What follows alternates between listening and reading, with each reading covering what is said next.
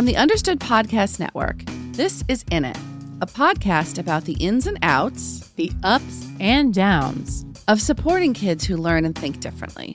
I'm Gretchen Vierstra, a former classroom teacher and an editor here at Understood. And I'm Rachel Bozek, a writer and editor raising two kids with ADHD. Today, we're talking about bullying, which is not an easy topic. No, it isn't. It's quite painful for kids and for the people who care for them. Yeah, and Gretchen, as you know, we put out a call to all of our various networks looking for a family willing to share their story of how they dealt with a situation involving bullying. And while some people responded to us privately, none of them wanted to speak about it in a public way. And I totally get that. Yeah, I totally get that too. I mean, there's a lot of shame and stigma associated with being bullied. And so it's hard to want to share that with the world, right? And then for families who have kids who were bullied or were the bully, they can sometimes feel just terrible that they missed this or that they should have been there or they should have known about this from the start and they didn't. And it can feel really terrible for families. Fortunately, we have someone here today who's helped a lot of families navigate this tricky terrain. Yep. Ellen Braaten is the executive director of the Learning and Emotional Assessment Program at Mass General Hospital, and she's a psychology professor at Harvard Medical School. She's written lots of books and has a new one on the way called Bright Kids Who Couldn't Care Less How to Rekindle Your Child's Motivation. She's also an understood expert. We've had her on the podcast before, and we are so happy to have her here again. Ellen, welcome back to In It. I'm so happy to be here. We're happy to have you. Um, and as you know, today we are talking about bullying. And so to start, I'd love it if you could define for us what bullying is and what makes it different from, say, teasing, which of course is not great, but is handled somewhat differently. Great question to start with.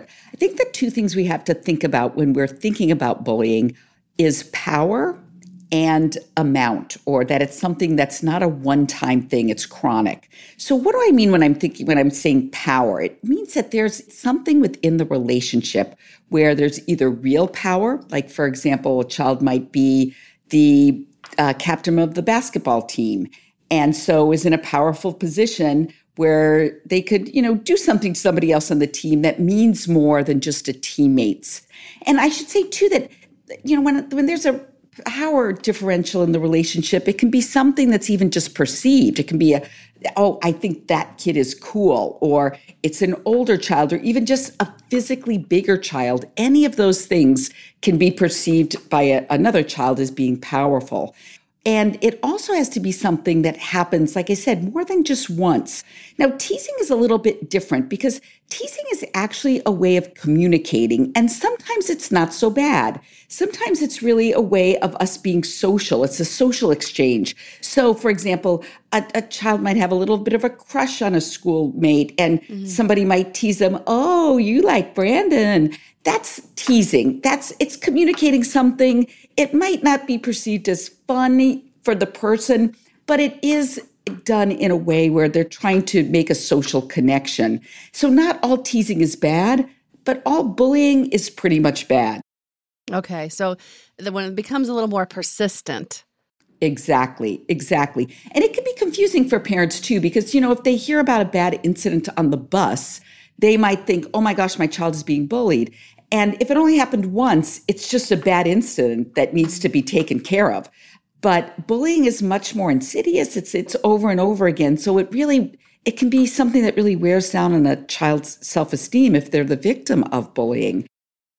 Can you talk us through why this topic may be of particular concern for families with kids who learn and think differently?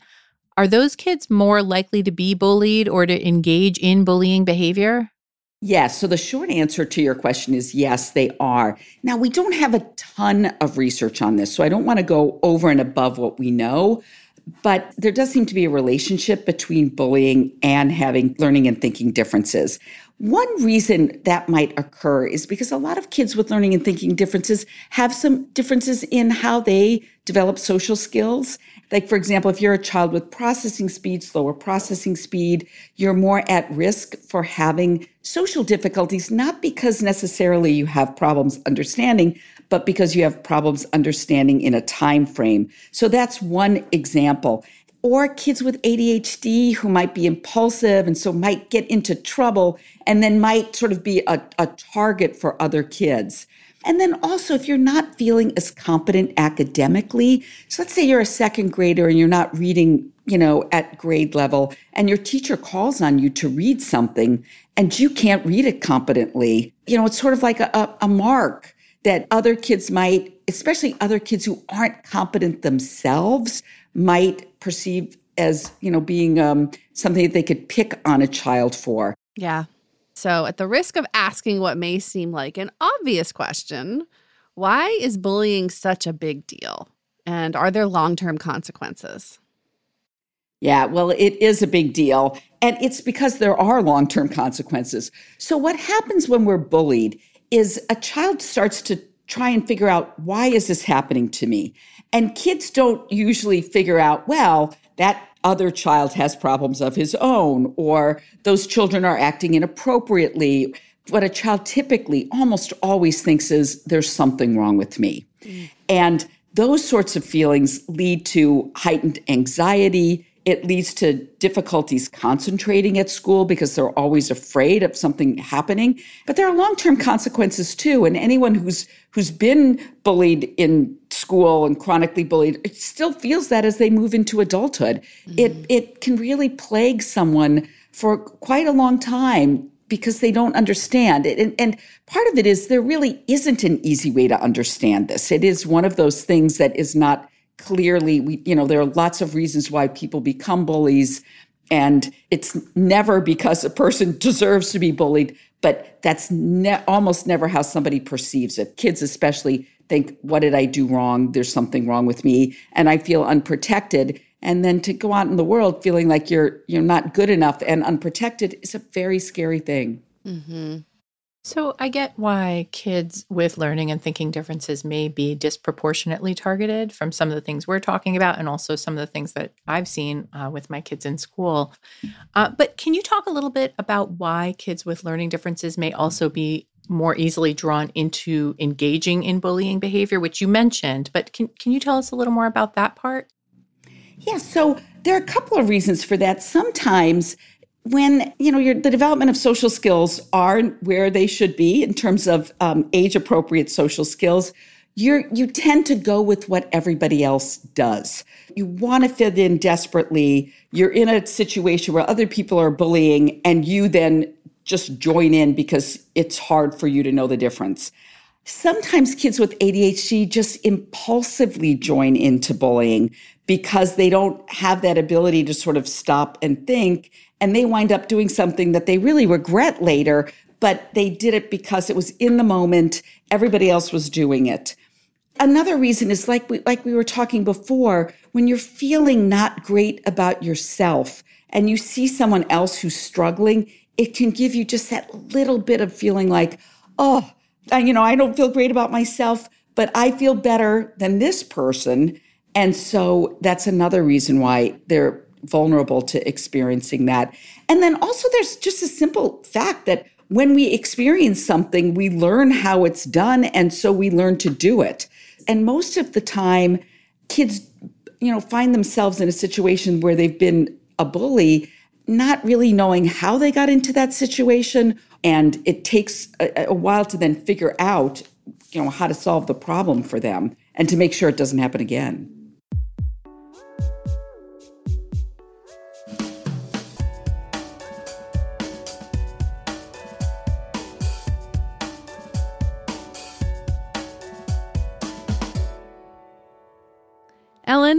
Know that when kids are being bullied, they might not even tell us. And that could be because they feel shame or embarrassment, or they might even fear that telling someone who will then tell someone else will make it worse for them. So, are there signs we can be on the lookout for so we don't miss something like this? So there are some obvious signs, of course. Things, and one of the things that parents never really necessarily think about are things that have gone missing. So a child has a pair of headphones, a backpack, something cool that they got for Christmas that's not there anymore. Any kind of unexplained bruises, cuts, anything like that, of course, is something to pay attention to. Having few friends, friends they had before and don't have now, a child who doesn't want to go to school. And that can be hard sometimes for parents because if you've got a child with learning and thinking differences, sometimes they don't love school anyway. Right. But if that seems like it's gotten worse, for example, um, kids who make up reasons to not go to school or make up reasons to not go to basketball practice or be in a certain carpool. And then the obvious signs of like, you know, not sleeping, not eating right, anxiety. But I, like I started with, one of the big tells is kids who, you know, lost their lunchbox, lost something that was precious to them. Mm-hmm. So the other issue too that you have to be aware of is cyberbullying. And in that case, you want to be checking whether or not your child is obsessively checking the phone, obsessively on social media, or, or not checking it at all. Mm. So, any big change in behavior around any of those things is important to note. Right. Okay. So, say you pick up on some of those clues, and so you check in with your child and they let you know that they are actually caught up in some kind of bullying situation. Now what? Can can you walk parents through the steps they should take? Yeah, so the first thing they want to do is to get information. So they want to listen to their child, ask a lot of questions. If their child's not forthcoming, ask questions of the teacher, other parents. If it's really the situation where you really feel like this is bullying, not just teasing, but it's something that's really significant, you want to write it down, make sure you've got the story as best as you can organized in your own head. You're you're not as a parent responsible to be a detective, but you want to make sure you know you've you've helped your child make the story coherent or you've made it that way because when you're the victim of bullying or experiencing any sort of trauma, the one thing about your story is is that disconnected, overwhelmed with feelings, it's hard for you to describe it. So it can be really important then for a parent to to organize that want to also make sure that you review the school's anti bullying policy so you know what the school is going to do as well. And then, if you feel like this really is, or even if you're just worried or suspect it is, bring the report to the school. Then you want to make sure you're, you're monitoring the school's response. You sort of take it up the, the chain of command. And if you're really in a situation, and I've been in many situations like this as a psychologist, either on one side or the other, you can get legal help. You mm-hmm. can, you know, if the if it's happening where you feel like your child is not protected, you can get legal help. I never feel like that's the best place to start. And some parents do, you know, like whether it's getting an IEP for reading or getting protection from bullying, to, to bring in the lawyer on the first appointment isn't usually the best way to, to start a collaborative right. situation. Now, having said that, if you really think your child is in danger, yeah. definitely that is priority number one. But you know, it, along the way, you can also, if you know, if the bullying's happening in the class, definitely meet for, with the teacher. You know, ask the principal to to join in if you feel like they're supportive. And so, here's the opposite of bringing in your lawyer to the school, right? Is it ever a good idea to tell your child to ignore the bullying? Well, I wouldn't say ignore the bullying, but I would say you could teach your child to have some strategies to deal with the bullying. You know, as a parent, and let's say you were in a school situation where you really feel like you know the other kids, you know their parents, you know your child. Like sometimes you might have a child who's a little bit overly sensitive to teasing. And this happens a lot where, you know, a child will is really being teased in actually a typical way but is perceiving it as bullying. Mm. In that case, it's not that I would say necessarily ignore it, but how can we help you figure out a way to manage your feelings about this? You know, there are lots of ways to deal with being bullied. And one of those ways is to figure out like how do we how do we not react to inappropriate behavior because that's basically what it is somebody's mm-hmm. acting inappropriately to you So what one of those ways is to, you know, not overreact, walk away, um, teach your child sort of a kind of a brief, non-confrontational verbal response to the bully, mm. and and practice that at home too. Like, what would you say if somebody did this?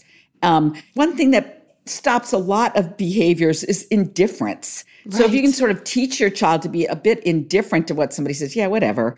That's like the best thing to do. It's also one of the hardest things to do. But but things like that, like, you know, how would it feel to just say, yeah, whatever, and walk mm-hmm. away? You want to also make sure your child's got a lot of, you know, knowledge about themselves, about their strengths, any sort of, you know, areas of difference, and be able to own some of that and not I don't know, we're more vulnerable when we feel vulnerable about our weaknesses. And so if you can make sure your child is like, yeah, you know, I'm reading is a little bit tougher for me than it is for other kids. So what? Mm-hmm. That can be helpful too. That's where bullying can sort of pinpoint one little part of someone's personality. Just, you know, the fact that they're not good in in hockey or they're not a good reader. A lot of times that's where bullying starts.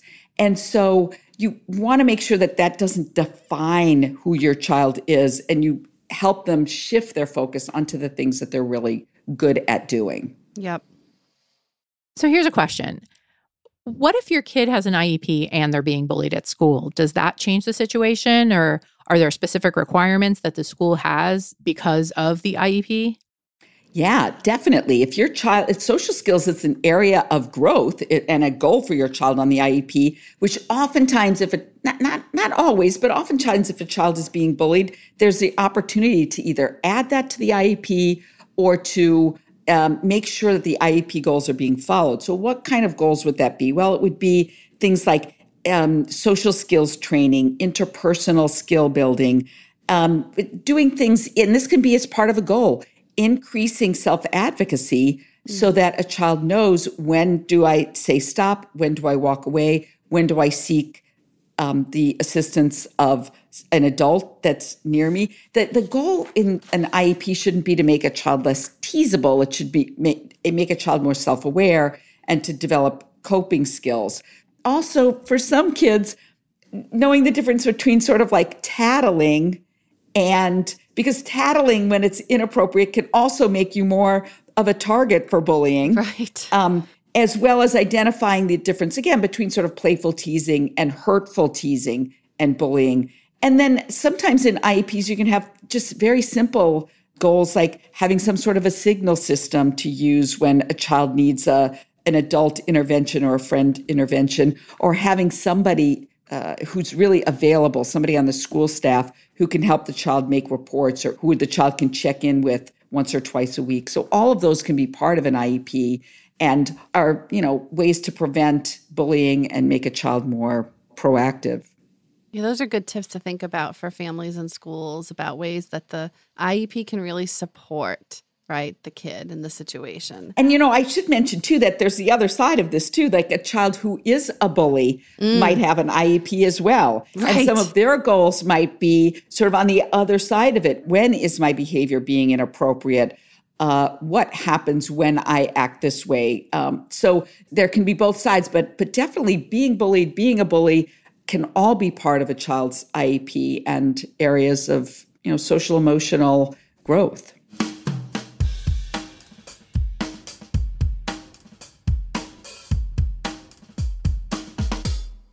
So, probably most everyone listening to this right now has seen posters at their kids' school about, you know, don't be the bully or about just bullying awareness, what to do in the situation.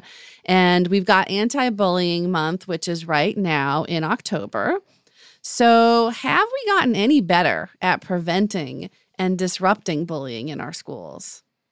I don't know if that's really the case. I feel like people are much more aware of bullying so that, of course, is going to help. We do know that cyberbullying has gotten worse because it didn't exist before. So the stakes are much higher than they were. So even though I'm talking like, I feel like an old person talking about how when my, back in my day, right? But, but in this day, the stakes are much higher. They last forever. But the possibility of educating your child is also higher too. Because the bad part about social media is that it's out there. The good part is that we can control it. We can mute, we can turn it off. We do not have to engage in this. That's and right. you know, even if you've been the target of something on social media, if you just ignore it, it's just it will go away or the adults if it's really bad will take care of it you know, it's also easier to prove that it's happening as well. Mm-hmm. So it's tough, though. It's really tough being a kid these days with this managing how all, what all of this means. Yeah, I think one of the big differences with just the tech stuff with kids is just that it makes it um I feel like it escalates things. Like things move more quickly than they did.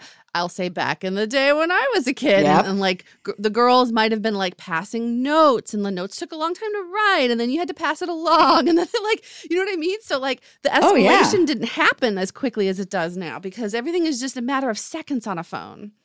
Absolutely. And you know that back to why kids with learning and thinking differences are more vulnerable is that's one reason is that oftentimes kids with learning and thinking differences take a longer time to process something. That's a really good thing in a lot of ways. But when you're when things are happening really fast and it takes you a little bit longer to read something or interpret something or understand the meaning of it, you are more vulnerable then to to being confused by something or a victim of something. So yeah, I think this time now in terms of how bullying can occur does make the kids that, you know, mm. my favorite kids, we're talking about um, much more vulnerable yeah. to situations that that um, you know are difficult for them to yep. interpret and cope with. So, are there resources that you can recommend to families or others who are dealing with a bullying situation who aren't sure how to handle it? Um, really, kind of from either side. Where can they go for for some additional tips or suggestions? Well, Understood has a lot of content on this, and I think it's a great resource for parents.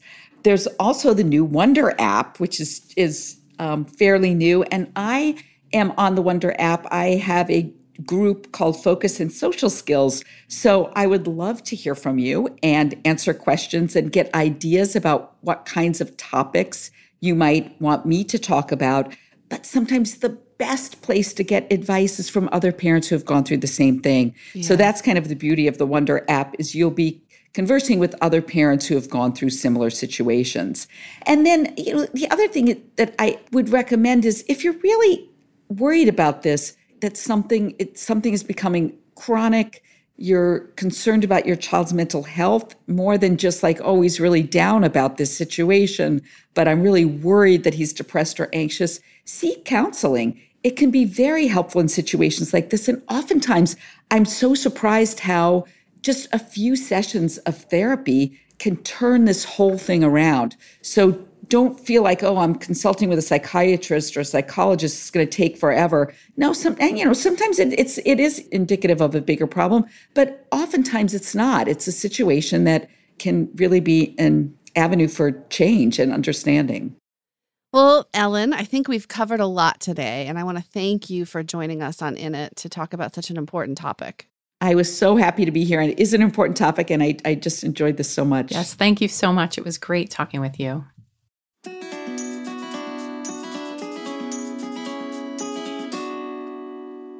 So, as Ellen told us, you can find her in the Wonder app, which I want to tell you about it because it's kind of great. It's a new app that um, Understood created for parents raising kids who learn and think differently. And it's a community app. So, the idea is that you get in there and you talk with other parents about what you're going through, and you can even join topic based groups. And so, as Ellen said, she hosts a group about focus and social skills, but there are lots of other groups you can join. Like, there's ones about ADHD, dyslexia dyslexia. Um, so we totally recommend that you check it out. So, Rachel, what did you think of this conversation with Ellen? I found it so helpful. You know, I I know this is a raw and painful topic for a lot of people, myself included, and I really appreciated her kind of providing that framework for us to understand that it's never a kid's fault when they're the target of bullying and even when they are the one engaging in the bullying behavior in the situation and you know we know that there could be something going on in in kids lives that kind of lead to either of these things happening and it is just so helpful to have some resources and ideas of where to turn uh, to learn more about this because we know that sometimes this kind of stuff comes up when we least expect it. Yeah. Listening to Ellen and some of the um, things that she shared also just reminded me that this is sort of an issue that lots of families deal with. And so, you know, we're not alone in this and we shouldn't feel alone. So I'm so glad that Ellen came on to talk with us about it. I am too.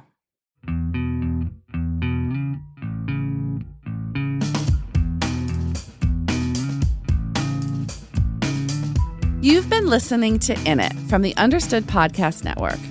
This show is for you, so we want to make sure you're getting what you need. Email us at init at understood.org to share your thoughts. We love hearing from you. If you want to learn more about the topics we covered today, check out the show notes for this episode. We include more resources, as well as links to anything we mentioned in the episode. Understood.org is a resource dedicated to helping people who learn and think differently discover their potential and thrive. Learn more at understood.org/mission. In It is produced by Julie Subrin. Brianna Berry is our production director. Justin D. Wright mixes the show. Mike Errico wrote our theme music. For the Understood Podcast Network, Laura Key is our editorial director. Scott Cocchiere is our creative director, and Seth Melnick is our executive producer. Thanks for listening. And thanks for always being in it with us.